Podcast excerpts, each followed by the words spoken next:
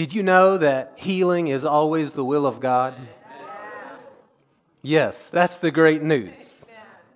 We have been in this series on healing is the will of God for eight sermons now, and we're going we looked at 12 reasons on why we believe that healing is the will of God for everybody. And so tonight we're going to look at reason number 13 on that list. And um, does anybody remember kind of what we've been using as our jumping off place into the subject. Luke 5. All right, let's go there. Wanted to make sure that you're, you're paying attention. So, so some of you are. In Luke 5, in verse 12, is where we begin reading, and we see um, the scene here is Jesus is in a crowd, and while he was in one of the towns, a man was there who had a serious skin disease all over him or some translations say he was covered in leprosy. He saw Jesus, fell face down, and begged him, Lord, if you are willing, you can make me clean. Reaching out his hand, he touched him, saying, I am willing, be made clean. And immediately, everyone say immediately, immediately. the disease left him. Then he ordered him to tell no one, but go show yourself to the priest and offer what Moses prescribed for your cleansing as a testimony to them. But the word about him spread even more, and large crowds would come together to hear him. Everyone say, to hear. To hear. And to be healed of their sicknesses. Isn't that interesting that the reputation of Jesus the Messiah, as he was in the earth, was such that people would, he had the reputation that when you ask the question, Can I be healed? the answer is yes. Yes. And so crowds would come out, and, this word goes out, and he becomes extremely famous through the whole region because of this uh, happening again and again and again. You know, if word would have went out that Jesus is telling people, no, he's not going to heal you, no, you, God's trying to teach you something. No, the Lord's just working in mysterious ways in your life. You know, if that word would have went out, people might have shown up to hear what he was going to have to say, but they wouldn't have come to be healed. But here it says they came to be healed knowing that he has my answer. He has my answer. And his answer was, Yes, I am willing. And so we see that over and over again. So, those 12 reasons that we covered, I'll just list them very quickly. Number one is God's Word is medicine. Number two, a strong spirit will sustain you. Number three, because of God's original creation, He created it without sickness. Number four, because of God's will in heaven and the creation to come. Number five, we believe it's God's will that healing is for everyone is because of the origin of sickness, where it came from. Number six, we see that sickness is a work of the devil. Reason number seven was because of the eternal name of God, Jehovah Rapha, which means the Lord that heals you. And all of his redemptive names that he has, none of it, he hasn't changed from any of those names. So that name is just like all the others, it still remains the Lord that heals you. Reason number eight was because of God's covenant of healing that he had established in the earth covenant of healing. We saw that God is faithful to his covenant. Reason number nine, we saw sickness is a part of the curse of the law. It's part of its sickness is a curse. It's not a blessing. A lot of people have been lied to and said that, oh, that sickness is somehow a blessing to you. No, that's a lie. That's a lie. It's a curse. It's part of the curse of the law. You can find that in Deuteronomy 28 and Leviticus 26. Reason number 10 is because Jesus Christ has redeemed us from that curse of the law, is what Galatians 3:13 tells us. Reason number 11, we believe that healing is the will of God because of Job. And if you were not here with us for that sermon, that may sound strange to you because of Job. And I just say, go back and listen to that message. It's on, on our website. You can find it. It's maybe about three sermons ago. And um, it's probably a message unlike you've heard about Job before. Reason number 12 on why we believe healing is always the will of God for everyone is because of the Old Covenant, the Old Testament types of redemption. And that's what we looked at last week. Is we looked at a number of different types of redemption in, in the Old Covenant. It, you know, the Old Covenant, the Old Testament, that's what the word testament means. Do you understand that? It means covenant. Old Covenant, New Covenant. And so in the Old Covenant, it's just full of those types of redemption. And we looked at, you know what a type is? It's a symbolic representation of something that is to come. It, it, symbolizes something. So, in these types of redemption, we said we're going to look for two things. Remember, we were going to look for Jesus and look for healing in these types of redemption. And we looked at the Passover lamb, and we saw Jesus and healing there. We looked at the cleansing ceremony for the leper. Jesus and healing was there. We looked at the year of Jubilee. Jesus in healing. We looked at the atonement for the plague. When, when the plague was rampaging through the camp, and the priest went out and stood between the living and the dead and atoned for them, and the sickness was stopped. And we saw the type of Christ there as well as healing was available. And then the fifth one, the fifth type we looked at was the serpent on the, on the pole out there that when the snakes came into the camp and that if people would look up at the serpent, they would be healed. And we looked at this symbolicness of what that represented and, and the type of redemption that that was pointing to. We saw Jesus in healing, Jesus and healing in all of these. And um, I'll just read a scripture to you very quickly out of Second Chronicles 30. And says, For a large number of people, Many from Ephraim, Manasseh, Issachar, and Zebulun were unclean. Yet they had eaten the Passover contrary to what was written.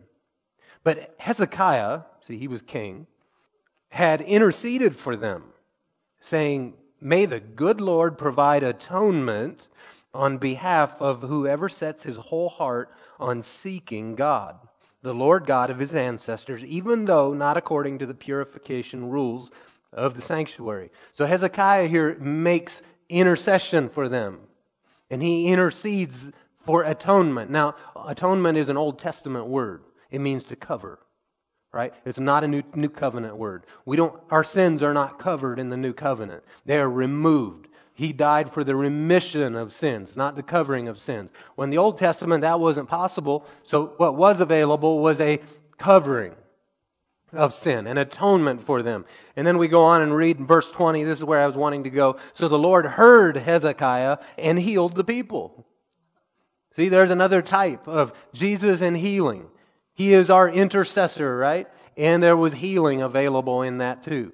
So we said, last week we said, not last week, I guess it was the week before because Shane talked last week. Um, so we said how that, well, if the type has healing in it, then certainly the antitype, the, the full realization of what the type was talking about in the future, would certainly have it as well. The, the, the real deal is not going to do less than the symbol of the real deal, right? That just wouldn't make sense at all. So, we tonight are going to look not at types of redemption, but rather we're going to look at the real thing, the real McCoy. So, reason number 13 why we believe that healing is always the will of God for everyone is because of redemption. Because of redemption. This is one of my favorite sermons. Why? Because because of it I exist here today. I exist as a child of the King. Because of the redemption, life is worth living. I owe everything to the redemption He has given to me. Did you know that healing belongs to you just as equal as forgiveness of sins belongs to you? Someone say healing belongs to me. Let's go to 1 Corinthians, uh, no, 2 Corinthians, um, chapter 1 and verse 20. 2 Corinthians 1.20. And this is what it says. It says, For every one of God's promises is yes in Him, in Jesus. Therefore, the Amen is also through Him for God's glory through us. I like how the NLT reads. it says, For all of, someone say all. all. So, is there any promise of God that does not qualify? All of God's promises have been fulfilled in Christ with a resounding yes. I love it. All of God's promises have been fulfilled in Christ with a resounding yes. And through Christ, our amen, which means yes, ascends to God for his glory. All of his, you know, there's no blessing, past, present, or future, that has ever come to mankind or will come to mankind that does not come through or because of Jesus. Everything in the Old Covenant pointed forward to Jesus, and everything in the New Covenant points back to Jesus. He is the door. And without going through the door, you cannot have access to the Father. So we are, it's in His name. There's no name like His name. And every knee will bow at the mention of His name. Not all knees do now, but they all will. And it's a lot better to do it now. Let's go to um, Isaiah 53. Isaiah 53, and we'll start in verse 1. All of God's promises are yes and amen. Isaiah 53 1 asks the question Who has believed what we have heard? Or who has believed the report of the Lord? It's a, it's a legitimate question because a lot of people don't believe what he's about to say. There's many Christians today that believe that God might want to heal them, but we just don't know. We'll have to see whether or not we get healed, and then we'll know whether or not He wanted us healed. But we know that God's will doesn't automatically just come to pass, that His will goes unfulfilled all the time. It's not His will that any should perish, is what Scripture tells us, yet people die and go to hell every day. So that's not His will for them, yet they go. So, in the same way, in many other areas of life, God's will doesn't just automatically come to pass. So there is a faith that's required on our part for God's will to happen in our life. He says, Who has believed what we have heard? Who's willing to say, I do? I believe. Who has the arm of the Lord been revealed to? Did you know nothing that Jesus did is going to benefit you if you don't believe it? I mean, he died, he went to hell, he came back resurrected as our king. And yet, people don't believe that and go to hell themselves when he already paid the bill for that. They don't need to go. So it does them no good if they don't receive it and believe it. So we must believe it for it to work for us. If you say, Well, I've not been experiencing healing in my body and I don't believe it works that way, well, you're getting what you believe. Right? So, how about changing it and deciding, I believe the report of the Lord, and then watching it come to pass in your body? Now, keep in mind that Isaiah, the prophet, this is around 700 years, give or take, before Christ. So, what was going on 700 years ago? So, in the 1300s. So, 1320. I mean, for someone to prophesy in 1320 that in the year 2020, we would have a president named Donald Trump, we would be like, wow, 700 years ago? Well, that was what this the same thing. Think think back to their time. This is so long. Isaiah prophesied it so far into the future that they they just like us only read about Isaiah and know about him because of what's written right here. And so finally, 700 years later, God is patient. Oh, that we'd be more like him. Oh, that I would be more like him. Patient, right? Seeing the long term. Verse 2 He grew up before him like a young plant, like a root out of dry ground. A root in dry ground doesn't look real appealing. Doesn't seem like it'd be much. Seems kind of useless, really. A root in dry ground. It's not going to look like it's thriving. Like a root out of dry ground, he had no form or splendor that we should look at him, no appearance that we should desire him. You know, he wasn't attractive looking. His personality wasn't the charismatic type that everyone just, you know, had this magnetic pull to. That wasn't why people came and, and, and talked to him. There was something else that was there. In fact, I think he, was, he must have been a little homely because he had no form. Doesn't just say, you know, a little. He was all right. He's like, he had no form or splendor to look at. So there was something else there. Verse 3 Let's read 3 and 4. He was despised and rejected by men, a man of suffering who knew what sickness was. He was like one people turned away from. He was despised, and we didn't value him. Yet he himself bore our sicknesses, and he carried our pains. But we in turn regarded him stricken, struck down by God, and afflicted. The King James reads it this way. Many of you might have memorized it this way or heard it this way. Surely he hath borne our griefs and carried our sorrows. Yet we did esteem him stricken, smitten by God, or of God, and afflicted. But you know, if he carried, if he bore our griefs and our sorrows, that sounds quite radically different than sicknesses and pains, doesn't it? I'm sure there's grief and sorrow in sickness and pain, but it's real anemic. to the real meaning of what's going on here. It's really weak.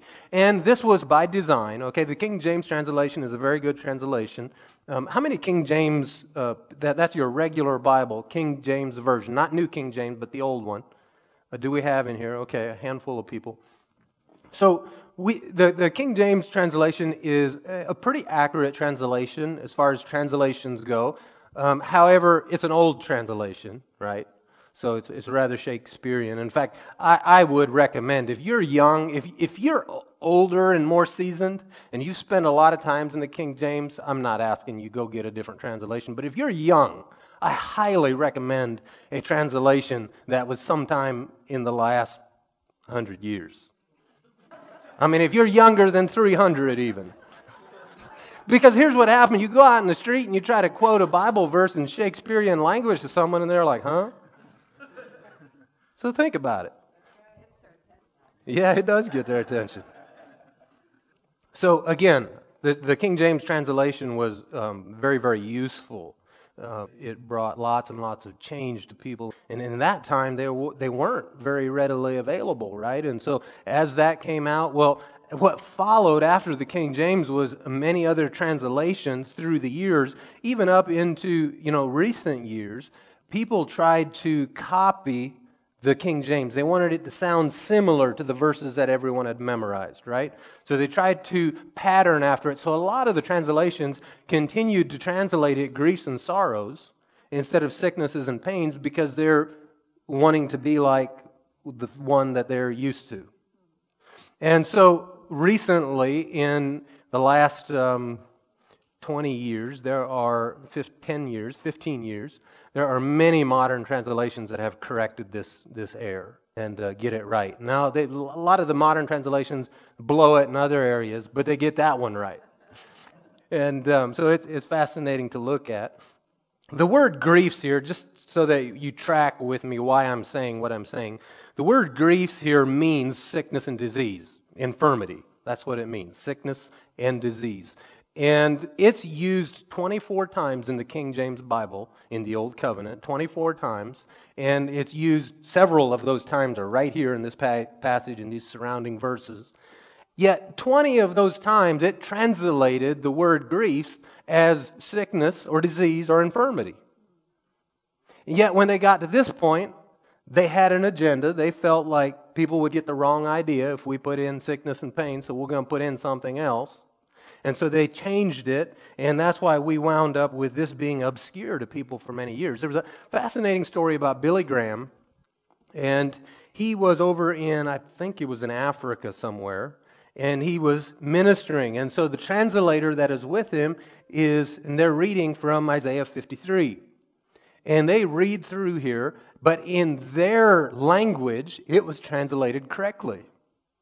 Now, Billy Graham did not believe in divine healing like you and I do, that it's something that was paid for at the cross and belongs to us.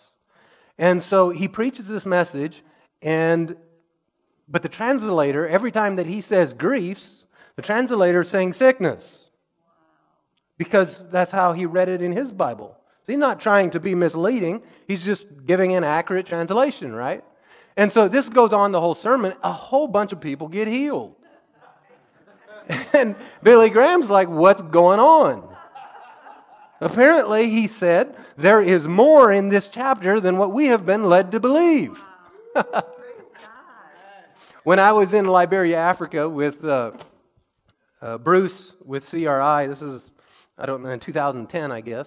And um, we did this crusade, and we had about 3,000 people present one night. And um, he preaches, and he preaches out of Isaiah 53, and he reads through here. And then afterwards, he asks people for testimonies. Well, everyone has a testimony, and everyone wants to share. And he's like, No, no, I don't think they understood, you know, and we did this several times, you know, you know, put your hands back down. Now, who has a testimony of healing in your body? And again, it's just a place is full of hands. So finally, we start pulling people out of the crowd and put a mic in their hand, put them on stage, and tell us what happened. And we had everything from um, teeth being restored in people's mouth that they didn't have a tooth and now it was there.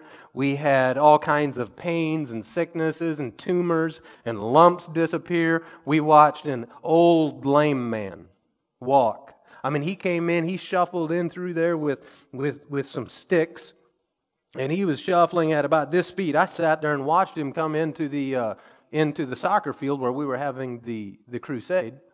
And he was over here on the outer skirt edge of the whole crowd.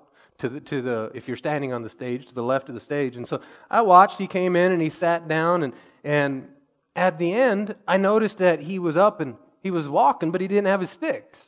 And he was just walking real slow, though. And he kept going, and they're praising the Lord down there and praising the Lord, and pretty soon he's going faster and fast. By the time it was done, he was running back and forth, and the stage was real high. It was probably about this high with one step in between. So it's like a giant step. He went up there unassisted. And so here was the reoccurring theme that we heard again and again and again. Oh, deaf ears, that was another thing that people were like, I was deaf, now I can hear. Now, I don't know any of these people. They might have been lying to us, but it was an overwhelming amount of lies. I mean, everyone, and, and people are knowing each other, like the, the, the old lame guy. He, obviously, people in the village knew him because the place went berserk when they saw him. Because they all knew, yeah, there's, you know, Arthur Lame old Arthur. And there he is, sprinting around and climbing up the stage. And so it was, it was uh, wonderful. But the thing that they said again and again and again was, I was healed not when you prayed for us, but when you read that part where he carried our sicknesses and our pains, all of a sudden I was healed. At the reading of his word, they took a hold of it and believed it, and boom, that miracle popped right up inside of them. So here, let's, let's look at it again. In verse 4, yet he himself, this is the correct translation, he himself bore our sicknesses and he carried our pains. But we in turn regarded him stricken, struck down by God, and afflicted. This word carried is, it means carried away, carried off. He carried off our pains. He carried off our sicknesses, took them away, bore them away. If you want to find a really good commentary on this verse that I believe is the most accurate commentary that we have available to us today on this scripture, um, it was a commentary that was given to us through the Holy Spirit by a man named Matthew. And Matthew talked about this verse. In fact, let's go over there. We're going to come back here, so you might want to hold your finger there. In, in Matthew chapter 8, he talks about this very verse. And so we'll be able to show you with authority that it is not griefs and sorrows, but it means sicknesses and diseases based on what Matthew said it meant. Now, how many here agree with me that Matthew probably had a better understanding of Hebrew than what we do today? Probably, right? So let's see what Matthew says in, in chapter 8, in verse 14. So when Jesus went into Peter's house, he saw his mother in law, it'd be Peter's mother in law, not Jesus' mother in law. He saw his mother in law lying in bed with a fever. So he touched her hand, and the fever left her. Then she got up and began to serve him. When evening came, they brought to him many who were demon possessed. He drove out the spirits with a word and healed all who were sick. Now, gonna, before I go further, I need to say something. You know, we have been given authority over evil spirits. There is absolutely no devil, no fallen angel, no evil spirit, no ghost, no demon that has any rights with you or on your property. The only right they have to come is if you permit them to. But if you have named Jesus as your Lord, as your master, you have the authority to say, Not today, Satan. Right? And command him to leave. I remember when I was a child, I, I would be terrified at night often because I would see demons out in our hallway. And I would be afraid. And I'd sometimes see them at the foot of my bed, and I'd be afraid. And I remember crying and telling my mom that I'm seeing scary things. And of course, she probably thought, you know, just a kid that, I don't know, was imagining things. But it was real. I'm telling you, it was real. And finally, we, uh, we figured out that what was going on, and she prayed and, and took care of it, and they were gone. They didn't. Uh, it might have, it might not have been until around the time that I became, uh, I made Jesus the Lord of my life that was the last time I, I stopped seeing that and was free from it. So you can be free too. Amen. Do not put up with evil spirits in your life. All right, that was all extra for tonight. Let's go on here and look. So he drove out the spirits with a word. He healed all. Someone say all. So nobody left out. He healed all who were sick. Verse 17, so that what was spoken through the prophet Isaiah might be fulfilled. He himself took our weaknesses. This word means weakness, frailty, feebleness, sickness. All of that's included. He took our, uh, or infirmities. He took our weaknesses and carried our diseases. He carried off our diseases. This is what Matthew says Isaiah 53, verse 4 means. That he took our infirmities, he took our diseases. So let's go back to Isaiah 53. So is verse 4 talking about physical healing or spiritual healing? It's physical healing. It cannot be spiritual healing. It cannot be spiritual healing. Matthew said it was physical healing. He said they showed up, got delivered from devils, and were healed. And this was to fulfill what Isaiah said. So Matthew thinks it's physical healing not spiritual healing. So here's a question for you. We're going to come back to that in a moment. Here's a question for you first. Why was Jesus beaten? Why was he beaten? You know, the short answer is for our healing. For our healing. He carried off, he bore our pains and sicknesses at the same time when he carried off and bore our sins. It was at the same time. There was a spiritual side of what he did, there was also a physical side of what he did. Let's look at verse 5 and 6. He was pierced because of our transgressions, crushed because of our iniquities. Punishment, everyone say punishment. Punishment for our peace was on him, and by his wounds we are healed. By his wounds we are healed. We all went astray like sheep. We all have turned to our own way, and the Lord has laid on him the iniquity of us all. Has laid on him the iniquity of us all. Why was Jesus beaten? Well, beatings are punishment. Beatings are punishment for disobedience, for rebellion, for breaking God's laws and commands. Beatings aren't for when you do good. No, they're punishment. And in fact, I'll just read this to you. You don't need to turn there. In Deuteronomy 25, this was where if uh, people get into a dispute, they end up in court. And then once the judge rules, is where I, I'll just read two verses. It says, If the guilty party deserves to be flogged, the judge will make him lie down and be flogged in his presence with the number of lashes appropriate for his crime. So, depending on what you did, was depending on how much of a beating you got. So you steal something, certain amount of beating. You, I don't know. You know, there was, there was levels of it. All the way up to, here he goes on, he says, he may be flogged with 40 lashes, no more.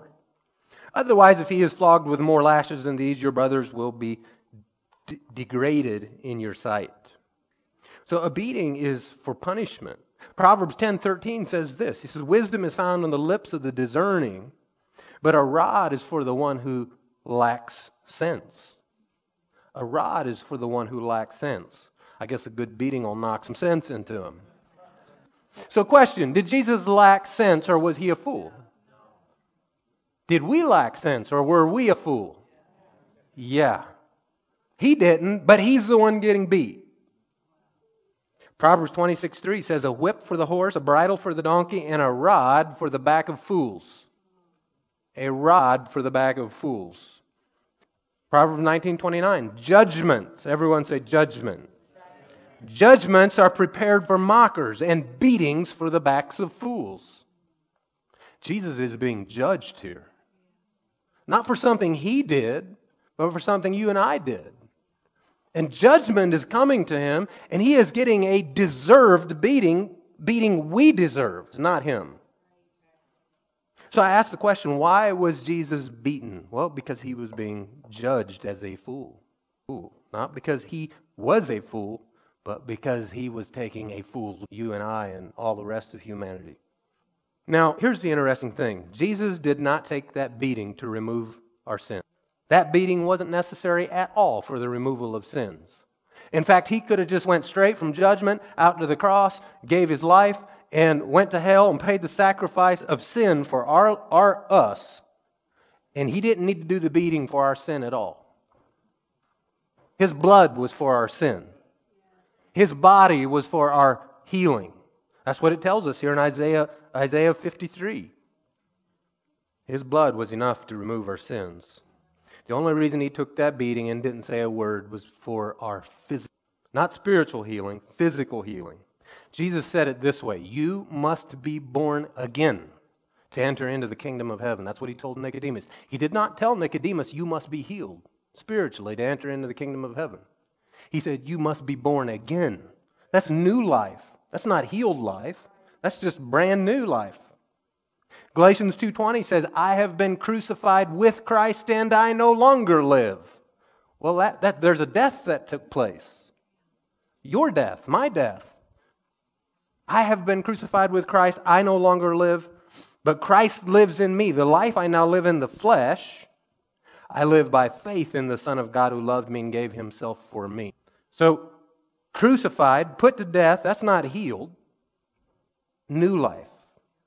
2 Corinthians 5:17 another one therefore if anyone is in Christ he is a new creation say new creation new creation not healed creation he is a new creation something that didn't exist before now exists old things have passed away and look all new things have come doesn't say all the old things were healed but all new things have come so, what are we talking about? We're talking about physical healing that happened here, not spiritual healing.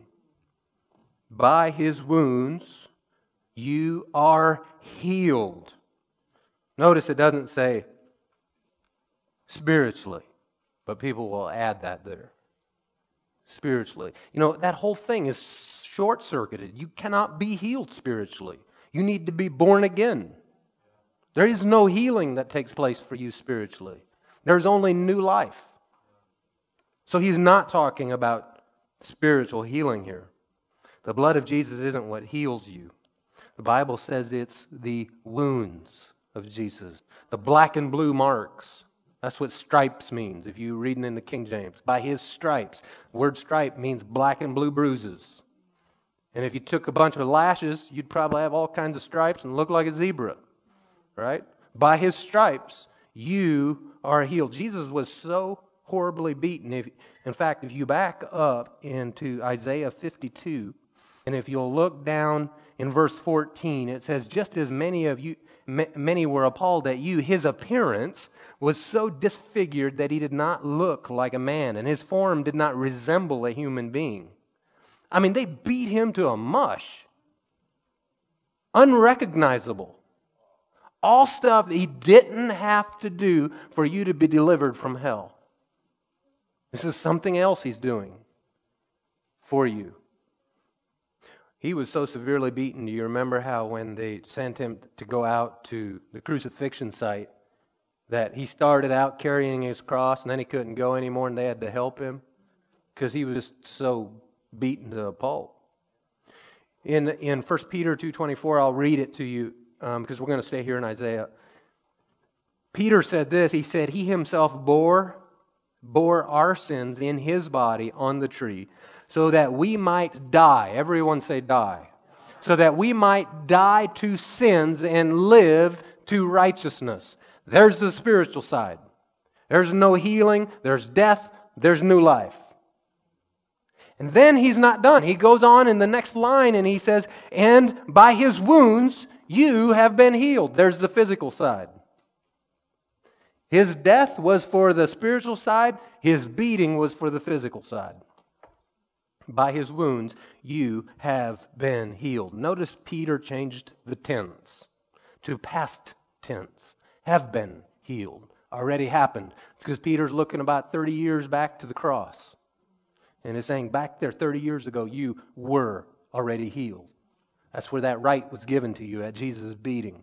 Well, Isaiah, 700 years before the cross, is looking into the future to the cross and saying, By his wounds, you are healed. It's not past tense. That's why this has changed, why you see it in the scripture like this. Proverbs 18:6 says, "The lips of fools bring them strife, and their mouths invite a beating." The lips of fools this cause strife, and their mouth is asking to get a beating. You know, Jesus' lips didn't bring him that beating, our lips did. Humanity's lips did, you and me. Let's look at verse 7 and through 9 here. He was oppressed and afflicted, yet he did not open his mouth. Like a lamb led to the slaughter, and like a sheep silent before her shearers, he did not open his mouth. Someone say, He did not, he did not. Open, his mouth. Let's say it again. He did not, he did not. Open, his mouth. Verse 8 He was taken away because of oppression and judgment, and who considered his fate?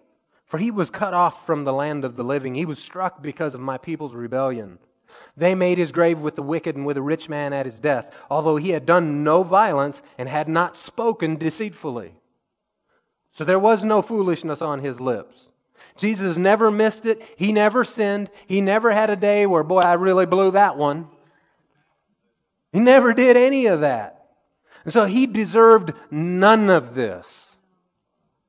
Oh, but you and I have blown it, haven't we?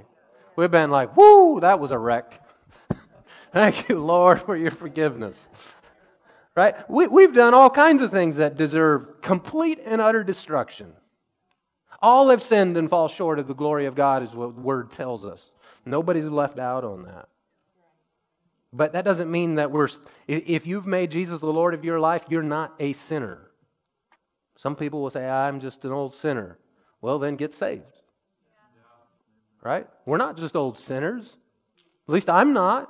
I'm a saint. That's what the word tells me. I'm a saint because I believe Jesus' sacrifice was for me and that he lives and he makes intercession for me and that his righteousness was given to me. So that doesn't make me an old sinner anymore. That was the old man. Yeah, that old guy, boy, he was rotten. Right? Yeah, but what if what if you sin? Well, when we were in Colorado last time, my father-in-law the children's grandpa, took them out in his airplane for a ride. And while they're up there flying, he lets Adrian take the controls. Adrian's sitting up front, so Adrian's flying the planes for several minutes, right? You go up and down, sideways, do some turns. Yep. So he's flying the plane. So, does that make him a pilot? No. Just because he flew a plane doesn't make him a pilot. I'm not sending my family with him anywhere in that plane. Just if you sin, that doesn't make you a sinner. Any more than him flying makes him a pilot. Until he gets all the certifications and becomes a pilot, right? Back in verse 7, it says he did not open his mouth. You know, if he would have, well, he could have brought a stop to it all right there. I mean, all he would have to do is just say a little bit, and he could have been exonerated of everything we have a whole we have books full of how he would answer people and, and, and they were always without cause. And you think he couldn't have done that now? Absolutely he could have. And on top of all of that with just a small command he could have had 12 legions of angels with him that would have suddenly poof appeared and they would have set things right in a hurry. But he didn't open his mouth and get that relief. He didn't do it. He refused to open his mouth because the bill needs to be paid. The bill needs to be paid. I'm going to let them lay me down here and fillet me with this whip. I mean, they're, they're, they're whips. If you ever want to see a good depiction, I believe, of what took place, go watch The Passion of the Christ, Mel Gibson's movie, and it's gruesome. Man, I mean, they just like destroyed him. Proverbs 20, verse 30 says, Lashes and wounds purge away evil, and beatings cleanse the innermost parts beatings cleanse the innermost part. You know, when you take a child that's been naughty and you spank them, there is a cleansing that happens to their conscience that doesn't happen in time out. It doesn't happen in time out. But there is, when that behind gets paddled, there is something that takes place on the inside of them, and the word mentions it again and again, and it talks about it, and it is biblical to spank your children. It is not right to beat them, okay? But it is right to paddle their bottoms and to do it in love. And there is a, it, the word details it out that if you love your children, you're going to spank them. It says that if you spank them, you'll deliver them from hell. Pretty severe. So when he says lashes and wounds purge away evil, you know, if, if you spent, um, if you've ever watched people that had an attitude, get into a fight. Like they come to blows. It is amazing how at the end of that fight, they're bloodied and broken, and somehow they're friends over there again. They shake hands and away they go. And it's like, what happened over there? And there's something in that that, that, that they just, there's a release, I guess. I don't know. So the next time someone frustrates you, no, that's not what I'm saying at all. You pray for them. When they frustrate you, you pray for them. You love on them. So, again, why was Jesus beaten for us on our behalf? To deliver us from the curse of sickness and pain. Now, listen, all sickness, all of it, all sickness is punishment. Punishment for sin and rebellion and disobedience. It goes all the way back to the Garden of Eden. I'm not saying just because you find some symptom in your body that, oh, where did I sin? I'm not talking about that. I'm talking it comes because of sin. And so all sickness is punishment. And it's part of the curse of the law. In fact, we talked about it earlier. Leviticus 26 and, and Deuteronomy 28 details every sickness that ever was or ever will be is part of the curse of the law. So sickness is not a blessing, is it? It's a curse. It's a curse. So the next time someone tells you, well, it's just a blessing in disguise, you tell them that's a lie. All right, let's go back and read it again Isaiah 53. Let's go to 1 and just read from verse 1. Who has believed what we have heard, and who has the arm of the Lord been revealed to? He grew up before him like a young plant, like a root out of dry ground. He had no form or splendor that we should look at him, no appearance that we should desire him. He was despised, rejected by men, a man of suffering who knew what sickness was. He was like one people turned away from. He was despised, and we didn't value him. Yet he himself bore our sicknesses and he carried our pains. Now, if you have a translation that says griefs and sorrows, here's what you do you cross that word out and you write in sicknesses and diseases, and then right beside it, you write down Matthew 8 17. But in turn, we in turn regarded him stricken, struck down by God, and afflicted. We're thinking, wow, he's getting it.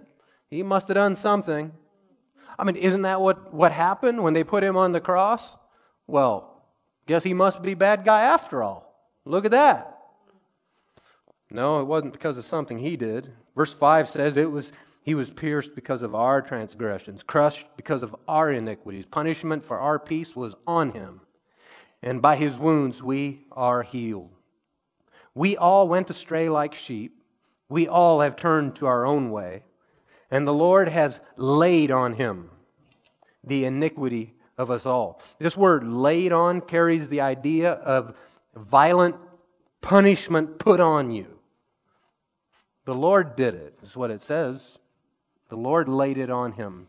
Verse 7 He was oppressed and afflicted Yet he did not open his mouth. Like a lamb led to the slaughter, like a sheep silent before her shearers. He did not open his mouth. He was taken away because of oppression and judgment. And who considered his fate? For he was cut off from the land of the living. He was struck because of my people's rebellion. They made his grave with the wicked and with a rich man at his death, although he had done no violence and had not spoken deceitfully.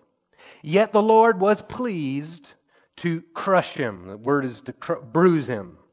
The Lord was pleased to bruise him, and he made him sick. Now, again, the King James will say grief there, but it's the same word as earlier. That means, and he made him sick. When, when you make him a restitution offering, you will see his seed. He will prolong his days, and the will of the Lord will succeed by his hand. He will see it out of his anguish, and he will be satisfied with his knowledge. My righteous servant will justify many, and he will carry their iniquities. Therefore, I will give him the many as a portion, and he will receive the mighty as spoil, because he submitted himself to death and was counted among the rebels. Yet he bore the sin of many and interceded for the rebels. Oh, hallelujah! Interceded for the rebels, for you and I, took our sin and then made a case for us. How awesome is that? Nothing we did to deserve it, just because he's good. Now, Jesus, on the other hand, I mean, the full brunt of God's judgment has come down on him. The full brunt of judgment on sin has been put squarely on Jesus for all humanity. And, you know, the word says he was made sin for us. He never sinned, but he was made sin for you and me. And I believe that is why, well, when he, he faced physical death, right? We know that when he went to the Garden of, of Gethsemane and prayed and he sweated great drops of blood and was dismayed unto death and all these things, it wasn't because he was facing physical death. Come on, there's many men that have faced physical death much more braver than that. There was something else Jesus was about to face that was much more terrifying than physical death. That's just a temporary short thing. He was getting ready to be made sin, which meant separation from God, which meant I am no longer one with my Father, which there's only one penalty for that, and that's hell. And you and I's penalty, the bill for you and I's sin, is going to hell. That's the penalty. Someone had to pay that bill. And Jesus, knowing that is coming, would cause you to do some sweating, would cause you to say, Lord, is there any other way we can do this? Ah, never mind, let's do it your way. And then he had he did suffer physical death, but he also suffered spiritual death. You know, just in case you were reading some scripture for that, you can find there's many scriptures for it. Um, but in Acts chapter 2, at the day of Pentecost, when Peter preaches that sermon, and he clearly details out in there that God delivered Jesus from hell. God did not leave him in hell, in Hades. It talks about God ended the pains of death for Jesus. The pains of death. Well, how if you died physically, how are you still in pain? You're not. So the pains of death he ended, like they were ongoing. He's talking about a different kind of death here, not physical death anymore, talking about torture and death and separation from God. And so he ended the pains of death. And in Hebrews, it says the sufferings of death, like there was something ongoing there for him. And again and again, we're told in the New Testament that he is the firstborn. After this, he was born again spiritually, just like you and I have to be. And when God rescued him out of hell, he didn't resurrect himself. He didn't rescue himself. We, we often, you know, hear people go, oh, yeah, he marched in there and took the keys away. Well, not really. He was a prisoner and deserved to be there because my sin was on him. So he had no right to try to take a key from anybody. And God, it says, resurrected him. God rescued him from the pains of death. God went down and brought him out of there. And boy, did they come out then with keys and procession and celebration and all these things. Rescued him from the pains of death. So, what should we do when we discover sickness in or on our body? How do we deal with that? Okay, fine. I understand that Jesus the, took our beating for our healing, for our sicknesses, for our diseases. But now, what should we do when we find it in our body? It's just because Jesus delivered you from sin, does that mean that you've never ever struggled with sin again? No. But there's victory for it. Well, the same way with sickness. Doesn't mean you're never going to encounter it again, but there's victory for it. Victory for it.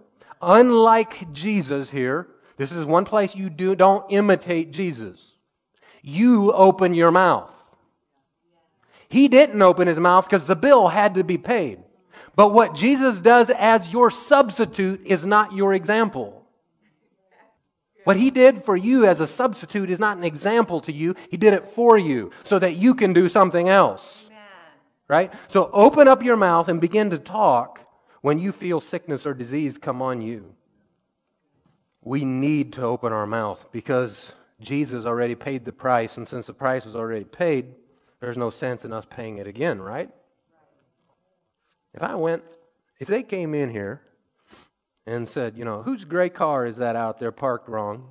And the police came in here and they were going to beat you because you parked in a place you weren't supposed to park, right? And I said, hold on, here, I'll, I'll take the beating. So they come over and they beat me silly. So I took it for you. It would be completely silly if they walked over to you if you didn't say, hold on. He, he took the punishment. He took it. Well, I'm not going to take it again. Stop. Whoa. Let's go to Acts 22 and we're going to see something and we're going to shout a little bit. Acts 22. Paul is, well, like normal. Spirit of persecution's following him. That's what the thorn in his flesh is. We'll get to that in a later sermon. But the thorn in his flesh was persecution. It was not physical sickness, and we will make a very good, strong case for that from the Word. Okay? Um, but Paul, like normal, this spirit's following him around and, and trying to raise trouble for him. And um, he, he was preaching to them, and boy, they didn't like what he said. And in verse 22 of chapter 22, it says, They listened to him up to this word, and then they raised their voices, shouting, Wipe this person off the earth! It's a disgrace for him to live. As they were yelling and flinging aside their robes and throwing dust into the air, the commander ordered him to be brought into the barracks, directing that he be examined with the scourge so he could discover the reason they were shouting against him like this. So, what are they going to do? They're going to whip Paul and ask questions.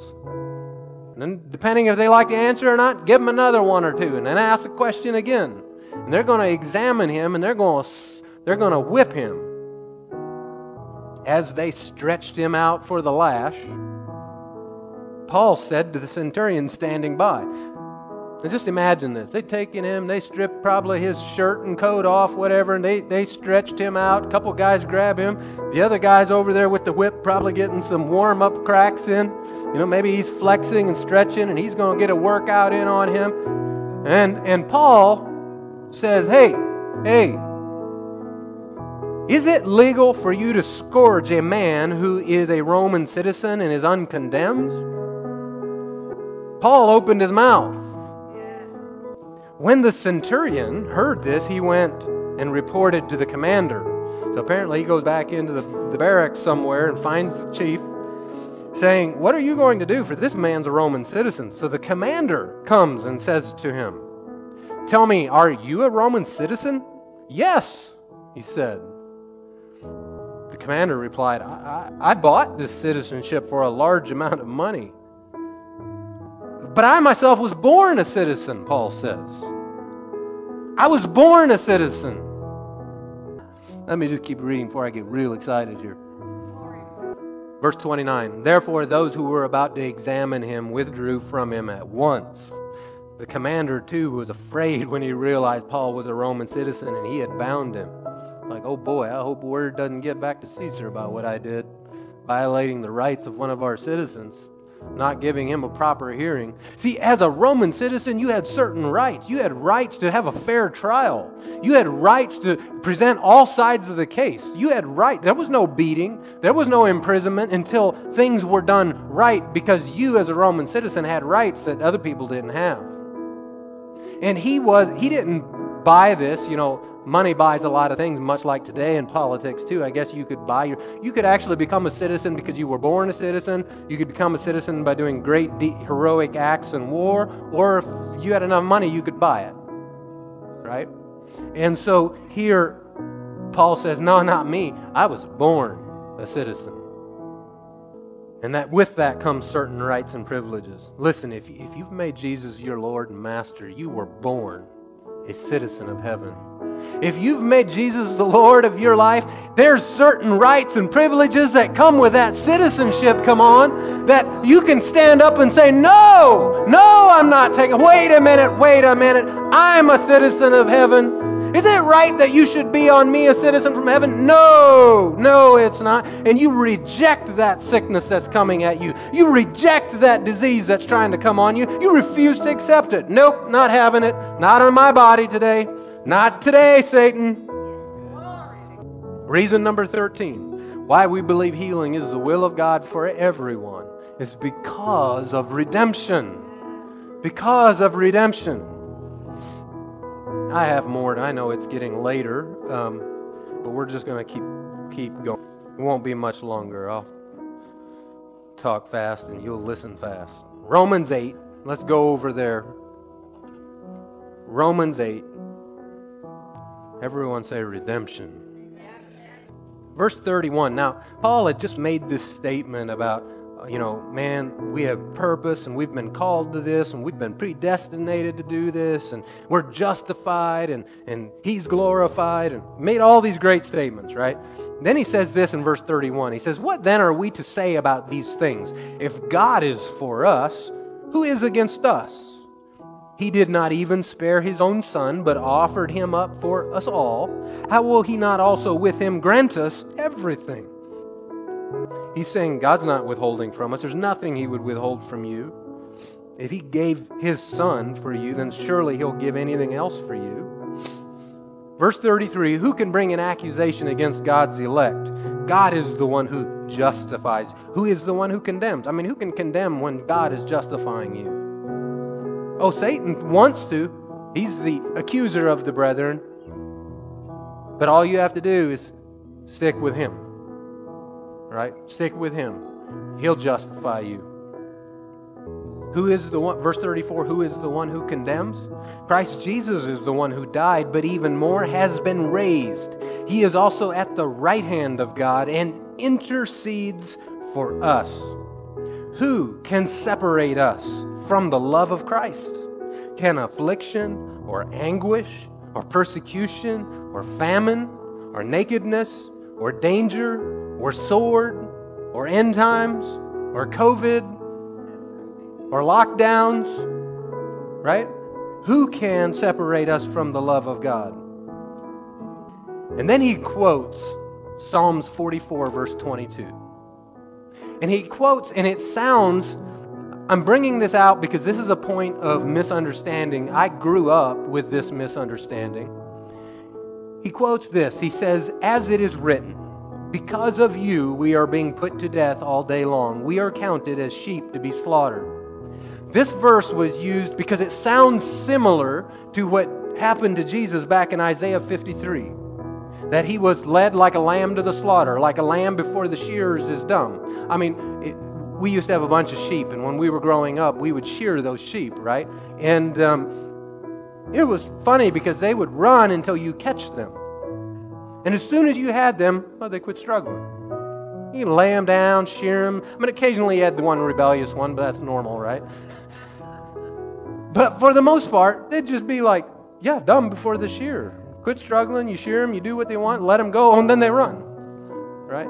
So here, what many people hear and believe is that, oh, yeah, see, here we go. We're just like sheep being led to the, led to the slaughter. We're just being put to death. Oh, woe is us. What can we certainly do about it? Nothing, because this is just our lot. That's the idea that religion has given over to people.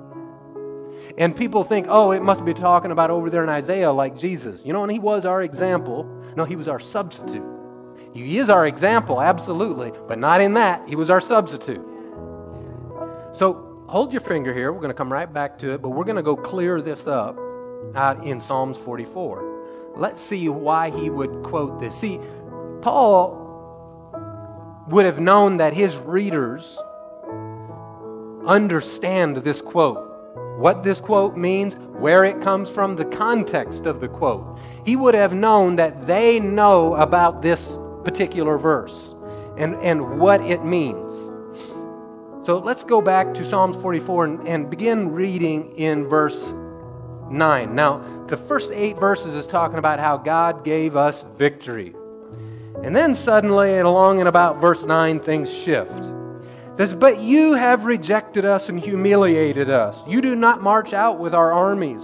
You make us retreat from the foe, and those who hate us have taken plunder for themselves. You hand us over to be eaten like sheep and scatter us among the nations. You sell your people for nothing. You make no profit from selling them.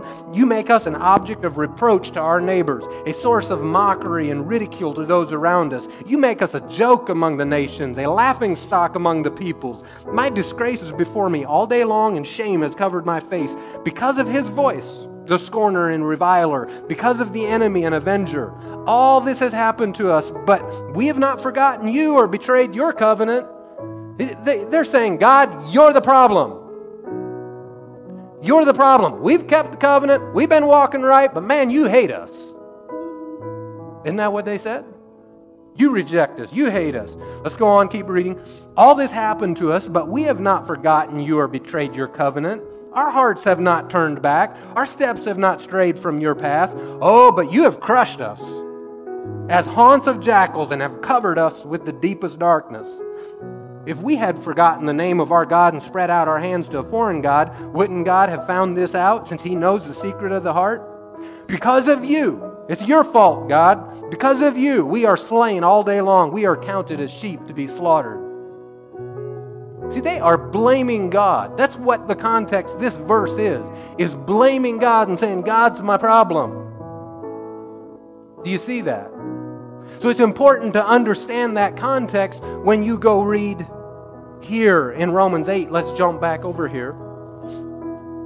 In Romans 8, I'll just read in verse 35 again. Who can separate us from the love of Christ? Can affliction or anguish or persecution or famine or nakedness or, or danger or sword, as it's written, because of you, we're being put to death all day long. We're counted as sheep to be slaughtered. It's all your fault, Lord. And he answers it in verse 37. He goes, No! Or, as the King James, I think, says, Nay! Nay, not today. He goes, No! In all these things, we are more than conquerors. He's saying it's not that way. He goes, No, stop it. We are more than victorious through him who loved us. For I am persuaded that neither death, nor life, nor angels, nor rulers, nor things present, nor things to come, nor powers, nor heights, nor depths, or any other created thing will have the power to separate us from the love of God that is in Christ Jesus our Lord. So, like Paul, you need to open up your mouth and say, Hey, I'm a citizen. No, that's not allowed on me. That's not allowed in my family. That disease isn't welcome on me. Claim your rights. Stand on your rights. Refuse to back down. Come on, stand up with me. Someone say, Jesus already paid that bill. I have been judged with a verdict of not guilty and with no case pending. Oh, hallelujah. I'm redeemed from hell. I'm redeemed from sickness. I'm redeemed from poverty. I am a citizen of heaven. I am redeemed from the curse of the law. His blood cleansed me. His wounds healed me. His laws govern me. I am His. I am at your service, my God and King. Oh, let's worship Him.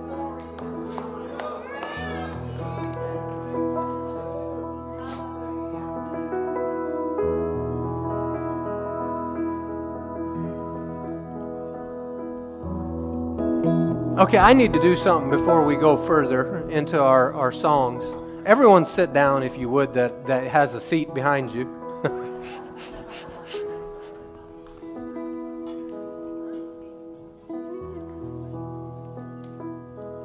Listen, if you need healing in your body tonight, if there are symptoms in your body tonight, and you need healing from those symptoms, then I'm going to invite you to do this one thing to believe what he says right here that by his wounds I am healed. By his wounds I was healed. That he carried my sickness and disease. It's not mine anymore, it's his. He took it. I, I refuse ownership of it. So if that's you tonight, I'm going to invite you to do this. Just stand up right where, where you are. We're not going to ask you to come down front. But, but by you standing, this is you agreeing that this is mine. This is you receiving it in faith and saying, I take it, Lord. I believe it. I receive it that you did this for me on the cross. So just go ahead and stand up if that's you, if, just to receive it. And a statement of your faith to the Father that I believe the report of the Lord. Let's say that. I believe the report of the Lord. Say, I am healed. Body, you cooperate now and come into alignment with the finished work of Christ. Be healed in Jesus' name. Oh, thank you, Lord. Now we can rejoice. Now you can stand up and rejoice. Hallelujah. Thank you, Lord.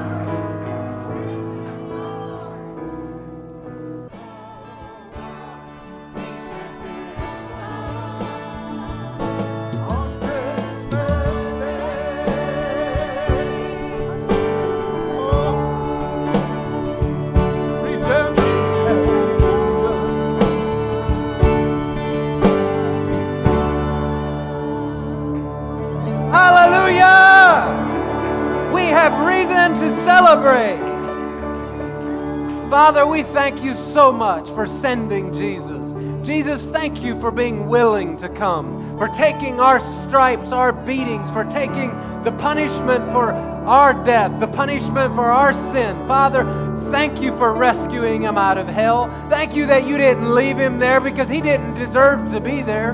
Father, we bless you. We bless you. Jesus, we bless you, our King. You are our King. We worship you, Lord. We exalt you, Jesus. You are worthy to be praised. You are high and lifted up. We lift you up, Father. You are good. You are good in every way. Thank you, Lord.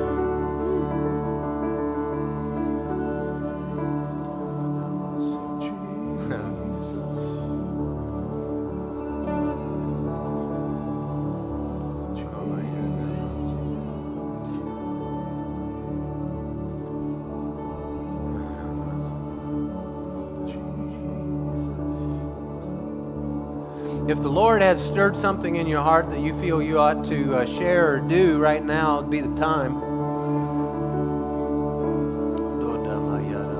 Thank you, Lord.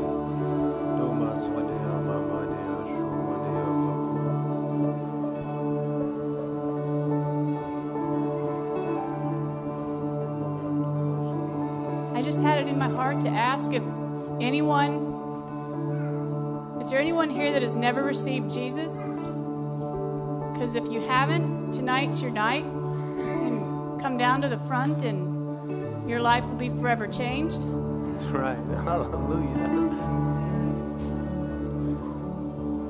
Or maybe you have once upon a time, but you've lost your way and you'd like to put a stake in the ground tonight.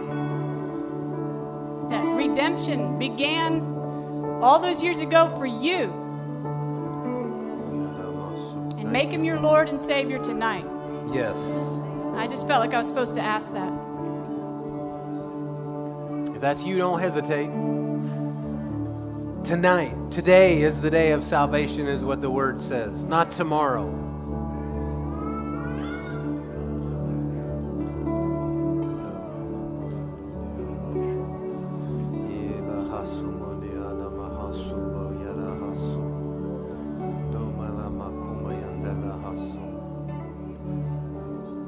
Father, I just ask you to have your way and will right now. In each one of us and whatever you want to accomplish in this moment, you haven't given me the release to close the service, Father. So there's something that you want to do, and we just give you the floor, Lord, and say, Have at it.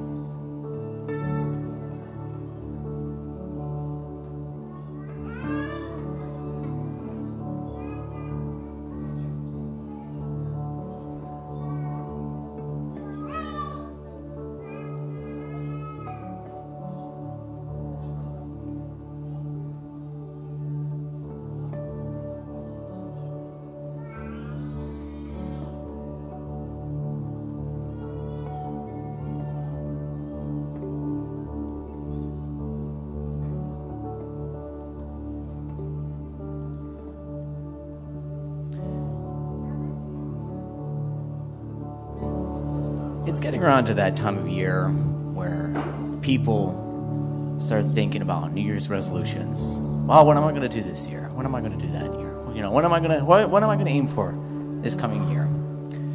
Some of you probably don't like resolutions because 90% of resolutions that are started at the beginning of each year are failed within the first month. And just recently, I was thinking, I was thinking about that since that season. And then it dawned on me. You know why so many resolutions are given up within the first month of being started, the dawn of a new year?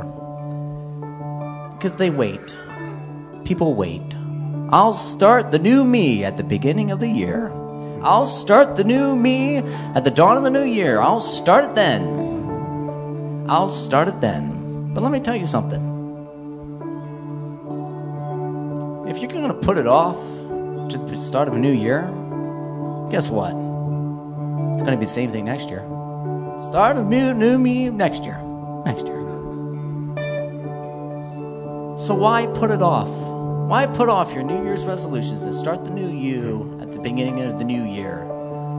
Start it today. Why wait to start the new you to the beginning of the new year? Start it now.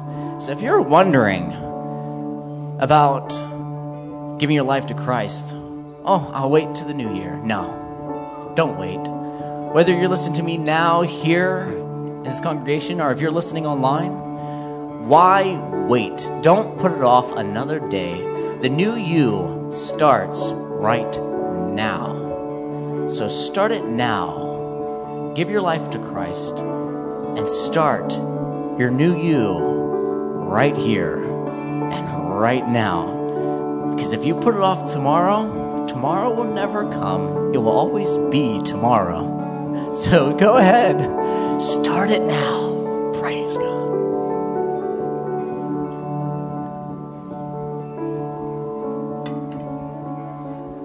So if you're listening by internet, and that was you, I'm going to invite you to just pray this out. There's no time like right now. God is so faithful that His blood will cleanse and forgive every sin. There's no sin that's too strong for the blood of Jesus. So here's what you do you just tell the Lord, Lord, I submit to you, I yield myself to you. And I receive what you did for me at the cross, that you suffered for me, that you died for me. And I receive the righteousness that you give to me now, as though it were my very own. And Father, I thank you that you would fill me too with the Holy Spirit right here, right now. I believe, say this, I believe Jesus died and rose and lives again. I believe that He is alive and He is my Savior. And welcome to the family. Welcome to the family of God. You are now born a citizen. You are now a citizen with rights in the kingdom of heaven. That everything that God has provided for you is available to you now. Oh, thank you, Lord. Just go ahead and thank Him for it. If you're driving your car, maybe you need to park. and just praise the Lord for a bit.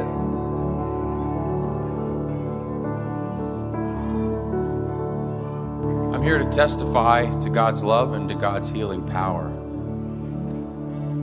Our pastor's been preaching about healing and how real it is, how powerful our God is, and how He'll do whatever we ask Him to do in our lives. And I'm asking you, as He has, have you opened your mouth?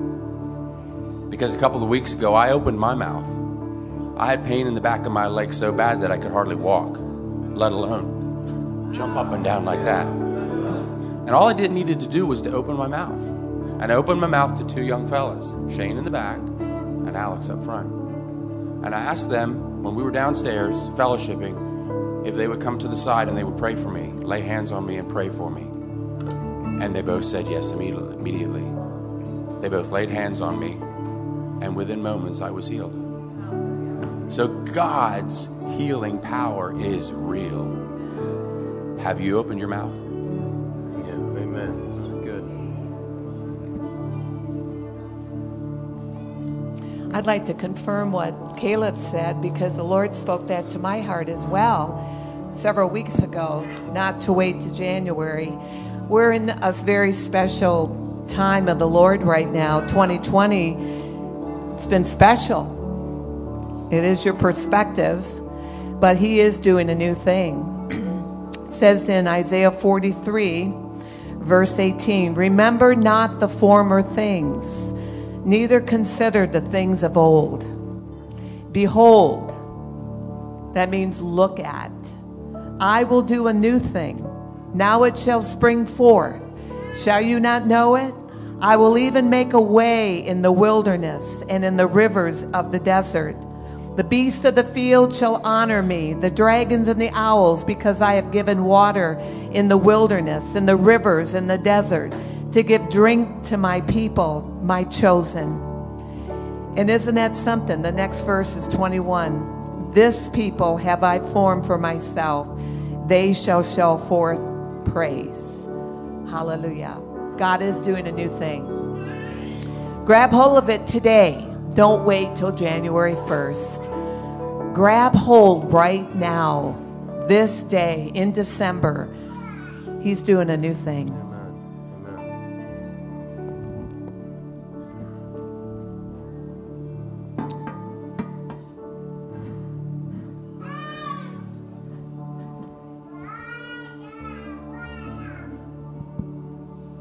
So, as I was uh, holding Azariah in the back and Troy was speaking, Azariah, we, we've taught him sign language for like more or all done.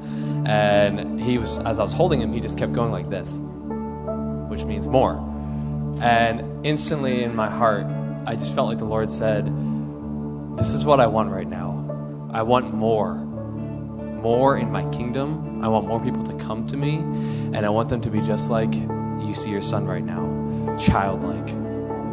Just come. Come into his presence. Come in and be a son or a daughter. Just come. No regrets, no looking back, as if no one's watching you. Just come.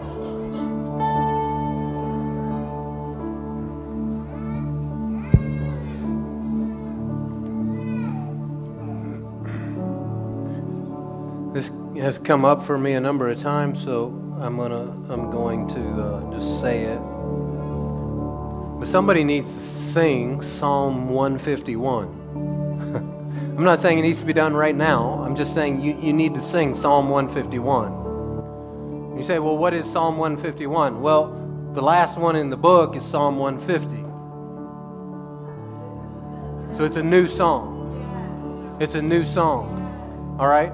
And so somebody needs to sing a new song unto the Lord. And there will, hoo, hoo, hoo, there will be deliverances and victories in that song. Things will be broken and things will be birthed in that song. Thank you, Lord.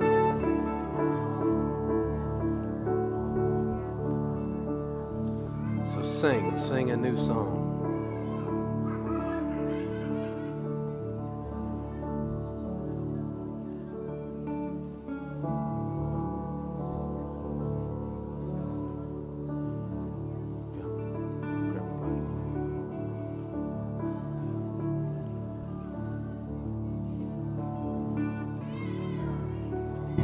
So I'm kind of here backing up Jen's word. A little closer to your mouth.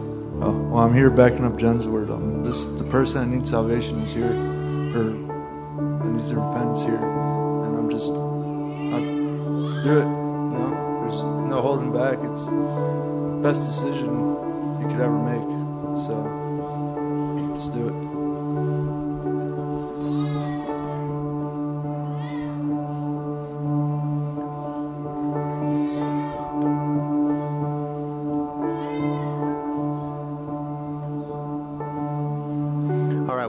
Hallelujah. One way that we love God is we love on each other, we check up on each other, we hug each other, we say, How are you doing? Is there anything that you need? Can I pray for you? Are you walking in victory?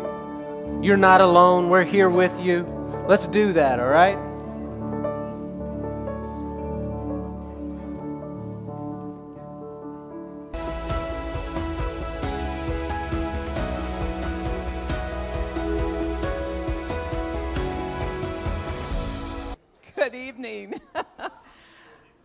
Glad to see everybody here tonight. Church of the Word International, Lancaster, PA. I have a question for you all tonight. Why were you created? To worship God. Who else? To have a relationship. Anyone else? To what? to reach the world, spread his love for his pleasure. Boy, you are a smart bunch. You're all correct. Can I give you a specific word on that, why you were created? In Isaiah 43, it says in verse 21 This people have I created for myself that they should show forth my praise. Wow. Can I say it one more time? This people, say that's me. This people have I formed for myself that they should show forth my praise. That's why you were created. That's a specific word to praise Him. Now, think about this. We're here in the flesh for a very short time, but for all of eternity, we're going to be in heaven. And what do you think we're going to be doing up there? we're going to be praising and worshiping our King, our Savior, our Redeemer. So we are in training right now. And I want to just encourage you in Revelation. This is what's going on in heaven. The four beasts and they were full of eyes within, and they rest not day and night, saying, Holy, holy, holy Lord God Almighty, which was and is and is to come. And when those beasts gave glory and honor and thanks to him that sat on the throne, who liveth forever and ever, the four and twenty elders fell down before him that sat on the throne and worshiped him that liveth forever and ever, and cast their crowns before the throne, saying, Thou art worthy, O Lord, to receive glory and honor and power, for thou hast created all things, and for thy pleasure I have been created. Let's stand up together, family of God, and let's do the word of God. Let's give him all the glory, praise, blessing and honor and glory and power to the Lamb who sits upon the throne. Amen.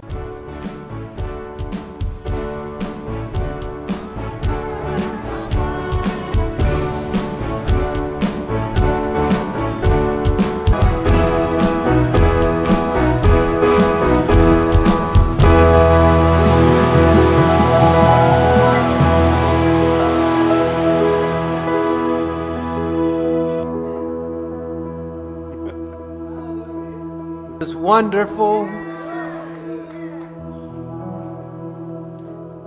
Except for Jesus, all would be lost.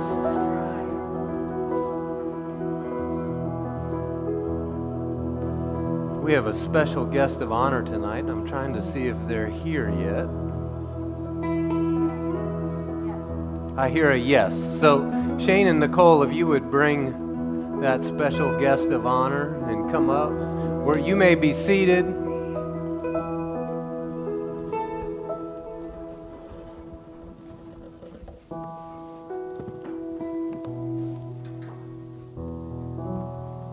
And we are going to have a baby dedication. How many know that dedicating your child to the Lord is a good thing? And we encourage everyone here that um, you do need, do need to ask us. We don't just do it without uh, you asking us. But if you have a new little one and you come in, um, ask us to, uh, if you would like to dedicate it with the congregation to the Lord, and then we will do that. Did Shane leave on us? Okay.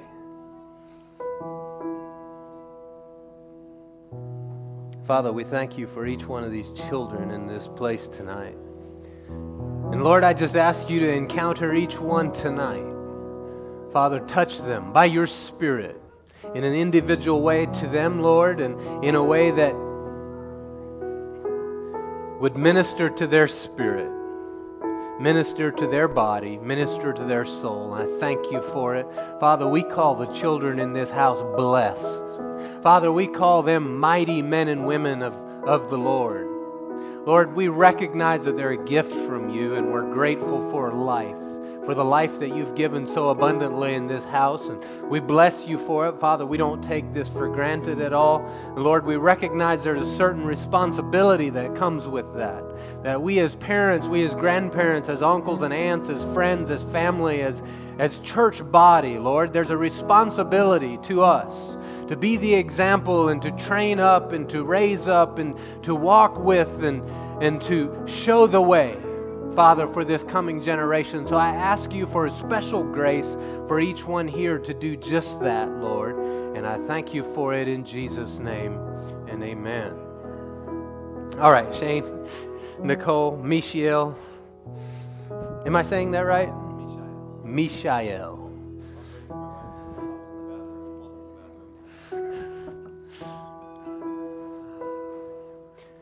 So, um, in a moment, we're going to lay hands on Mishael, and we're going to pray for him and for you.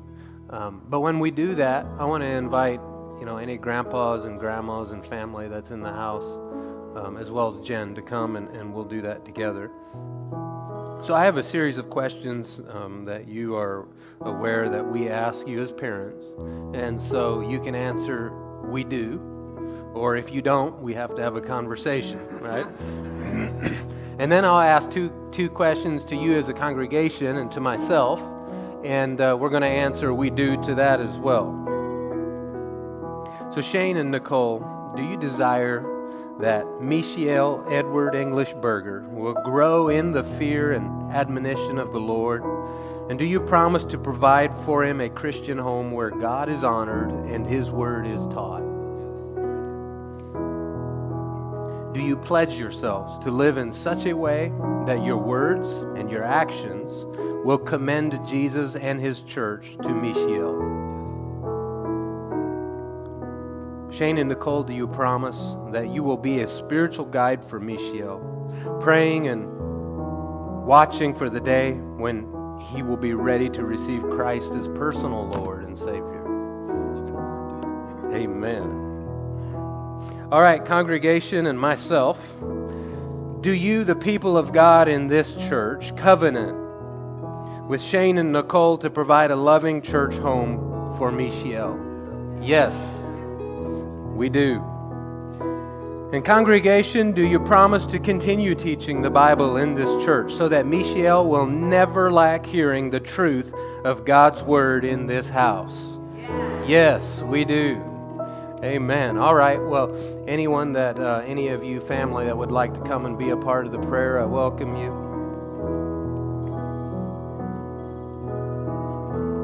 Wow. Very, very precious. Father, I thank you right now for Mishael. Thank you for the blessing of his life that you have given.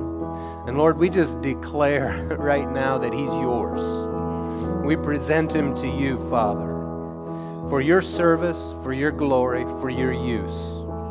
Lord, I thank you for giving this precious, precious life to Shane and Nicole. And I ask you, Lord, that you work in him that his destiny that you've created for him, that the gifts and callings that you've placed in him, that you would even at a young age bring those out, bring those to the surface. Father, I ask that you send people into his life in the future to, to walk with him. This, the divine relationships, the divine places that you would have him to be, Father. We just call those things into alignment now in Jesus' name. And we call you protected all the days of your life, and that you live a long, full, healthy life in Jesus' name. And Father, I ask for divine wisdom for both Shane and Nicole, that you would just anoint them in a special way to raise up their children, to raise up Mishael, to love you, to walk with you all the days of his life. And I thank you for wisdom in the moment that they need it. I thank you that you give them understanding that goes beyond any experience they have.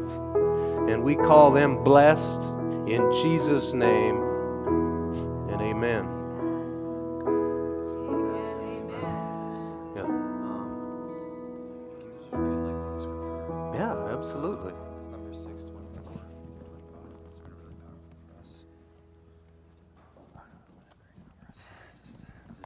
Numbers. Number six.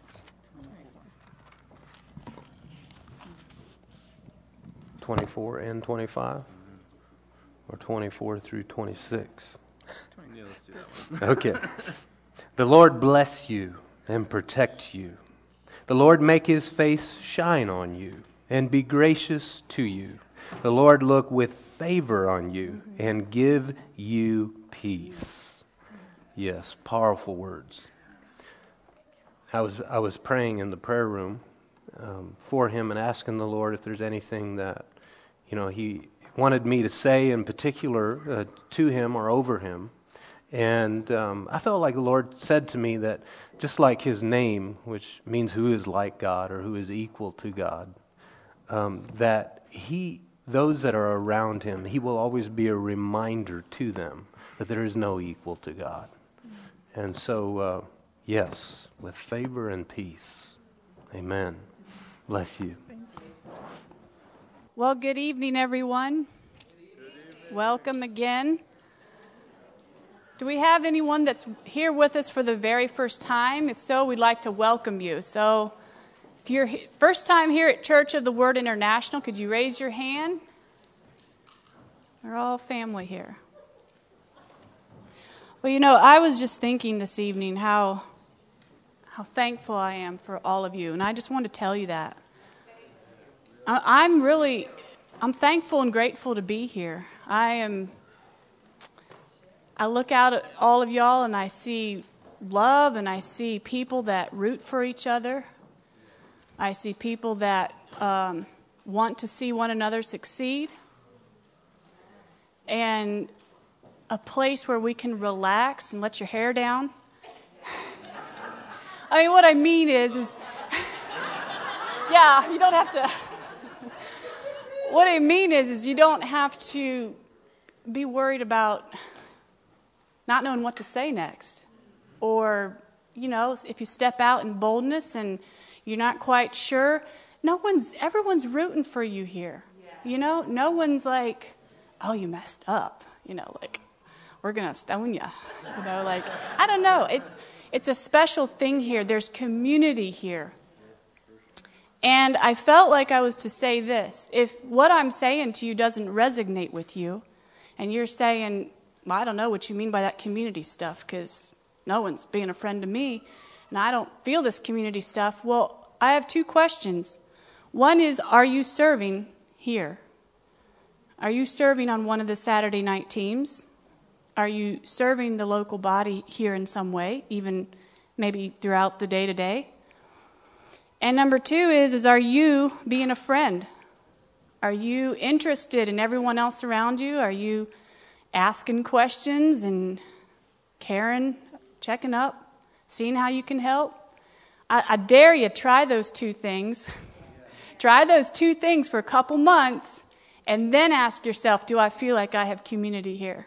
Because I'm looking at a group of people that I'm pretty certain I know there's a core group here that would say they have community here. Well, we're going to prepare to return the tithe to the Lord this evening. So if you need a cash envelope, raise your hand.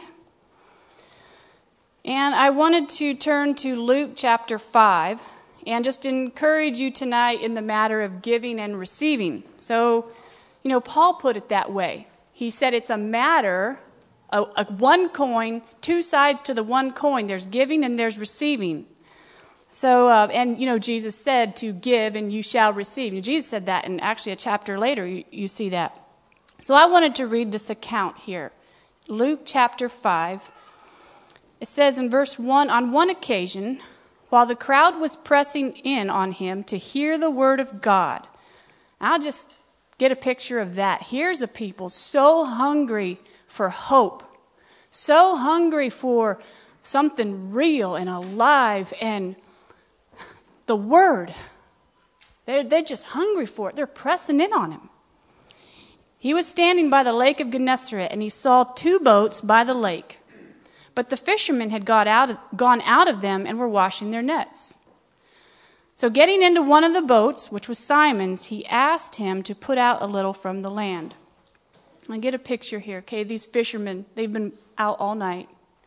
They've already docked the boat, so they're tied up. Maybe everything's been squared away in the, in the boat. You know, everything's been swept up and, and everything, and they're washing their nets. They're tired, hungry, thinking about breakfast. And here comes this preacher and gets into one of these boats and says, Hey, sir, do you mind if I use this boat? You know, could we press out, you know, push out a little? And do you mind if I use this? You know, Simon didn't have to say yes. He could have been like, You know what? Um, you know, George over there has a boat, and I've been out working all night, and I know my wife probably has biscuits and gravy sitting at home. And, you know, we got this thing going on later in the day. You know, got this birthday party thing. Everybody's got to be there. I really need a nap. So it is really not convenient right now for me to serve you, to give in this thing you're asking of me, preacher, by the way. You know, it's just not convenient. He didn't have to say yes. Now, I know he said yes because what it say next says he sat down and taught the people from the boat. So he must have said yes to Jesus. Don't wait for it to be convenient. I'm not saying that every time someone asks you to do something, you're expected to do it, but notice here this is the master speaking. The Lord was speaking. So you check with the Lord, not your calendar, when someone comes and asks about what you should do.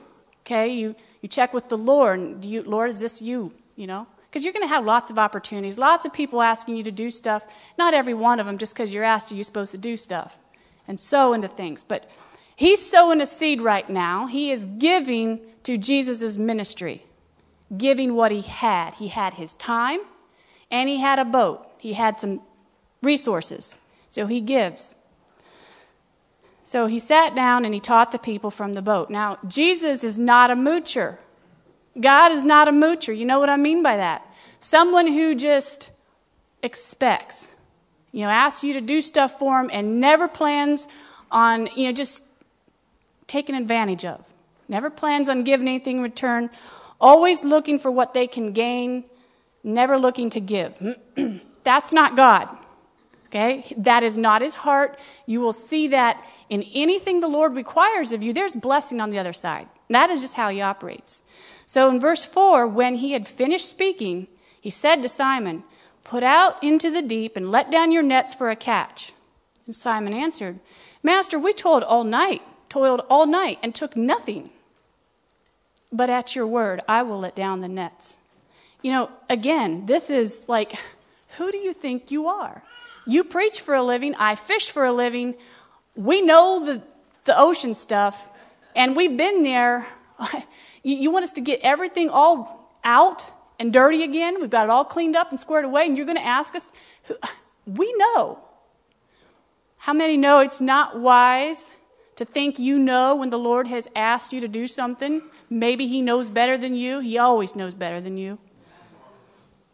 He says, We toiled all night but at your word, I will let down the nets. And when they had done this, they enclosed a large number of fish, and their nets were breaking.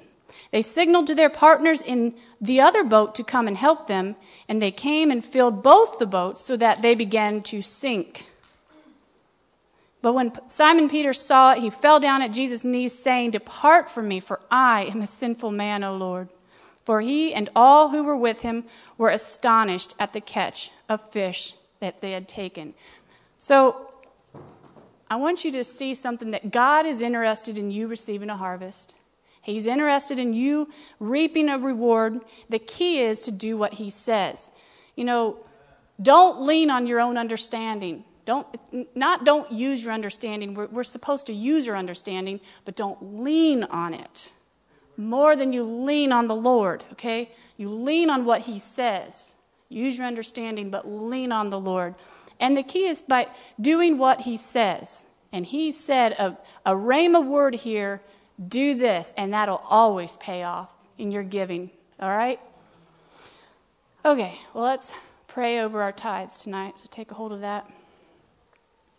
Father, we're so grateful to you that you have a heart of love and goodness and kindness towards us, and we're just grateful that for all the resources that we have, for our jobs, for our income, for the things, the many ways you bless us so many times. And so we're gladly returning the tithe to you, and I just call these people blessed. I call these people into increase in every way. Father, just increase them in revelation knowledge of your truth throughout this week and, and just continuing on. And I pray this in Jesus' name. Amen. And the ushers can pass the baskets, and the people will give to the Lord. You know, on that note of, uh, that I had, I felt like the Lord was wanting me to share that about serving, about community, and all that. Um, on that note, we do have an opportunity to uh, serve in the nursery.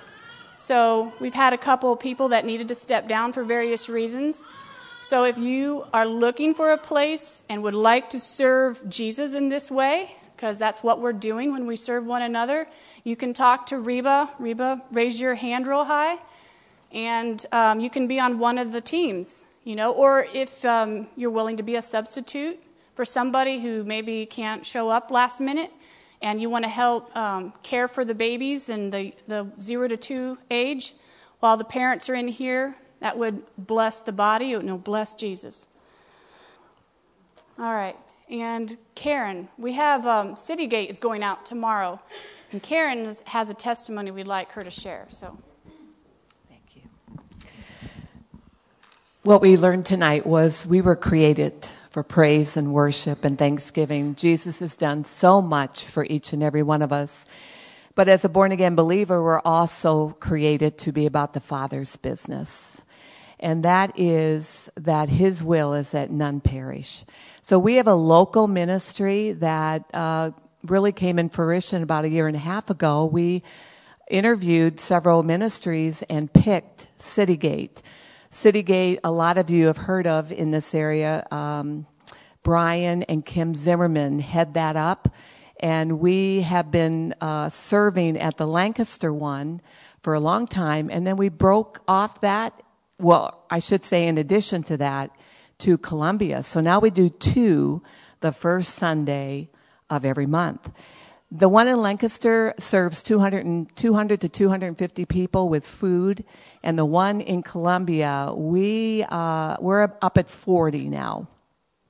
And we do bag lunches, and it kind of changed after this whole COVID where we now go out. I can say, and everyone who has ever gone to the Columbia one, there's not been one time that there hasn't been a salvation. And that's for over a year now. Sometimes as many as five. And I mean real legitimate. Uh, some tears, some, I mean, just legitimate salvations. We made, um, we talked about it, and we don't give out a bag, a, a lunch without bringing the gospel to them as well. And some have said, "Yes, I'm a Christian," and and uh, uh, that's great. You know, we just bless each other and encourage each other in the Lord. But there's not one time that's gone by that we haven't had a salvation. And we're small. The sign up sheet's in the back. And we really encourage you, if you've not been on a city gate where you've come and helped, really, really encourage you to come. We're going to meet at 11:15 tomorrow at the City Gate in Columbia. You can uh, Google that, and it'll bring you right there on the street. Uh, you're more than welcome to come. We really have a great time. But I'm going to give you a, a quick testimony. Last month, um, everybody grabs some bags, two by two, and they go out and we always find people to share the gospel and share a lunch with. But the Lord led me to go into the building, which uh, was open, and some people were there, and there was two ladies sitting at a table. One that the Lord had me talk to was Janet. Janet, for 20 years, professed to be a Christian. She said, "I'm a Christian," but for 20 years, she'd been in and out of affairs. and. Uh, the last one was a one of abuse where she actually uh, took a, a sharp item and stabbed the guy that she was living with. And in two weeks from that, she was going to face a judge whether or not she was going to go to jail. And I sat and listened to her whole story. You know, I was praying under, in the spirit under my, under my breath. And I said to her, the Lord said to me, ask her what makes her think that she's a Christian. So I did. And she looked at me, she said, Once saved, always saved. My eyebrows went up, and I said to her, Who told you that lie? And she looked at me, What? That's not a lie. I said, It is a lie. What makes you think you are a follower of Jesus where for the last 20 years you have told me you've been living for the devil? See, we're living in the days that you just can't pet this stuff anymore. You've got to be truthful with people. And I'm, I'm not ashamed of the gospel. So she looked at me and her eyes started tearing up. And I said, You know, I'm going to be really honest with you. Uh, you can't say you're a Christian and live for the devil every day of your life. You've believed a lie and you've been living it. Would you like that to change today? She put her head down and she said, I would. I'm so tired of living this way. And right there at the table, she said the sinner's prayer, confessed Jesus. We kicked out seven devils, called them by name, and I had her do it after she got born again. I said, Now you have the authority to kick out every devil. Let's name them and kick them out. And we did, one by one. And then she got baptized in the Holy Spirit lifted her hands, and Jesus baptized her in the Holy Spirit. It was a beautiful moment. And that's because we have a local ministry that we have an opportunity to go and share the gospel. So I really encourage anyone who hasn't gone to go. It's that simple. And I'll leave you with this. When we were walking out, we were packing up and leaving, she put her arm around me and said, I feel 20 pounds thinner. And I said, You are. so, again, I encourage you there is no greater high than to introduce somebody to Jesus and set them free. Whom the Son sets free is free indeed. Amen. God bless. Um, another, uh, give you some more really good news, and then we're going to move on to the great news of the night. Um, the, the really good news, if you'll look up at the screen, there's going to be a photo that you'll see of a little one. Um, uh, it's a little distorted. um, her name is Victoria Grace, and she is, um, as of today, officially adopted into Pastor Kurt Owen and Terry's family. And so they had been, uh, yeah, here, here's a picture of both of them. And um, so today that's official, and we're finally allowed to tell people. And um, they've been really excited about it for a while.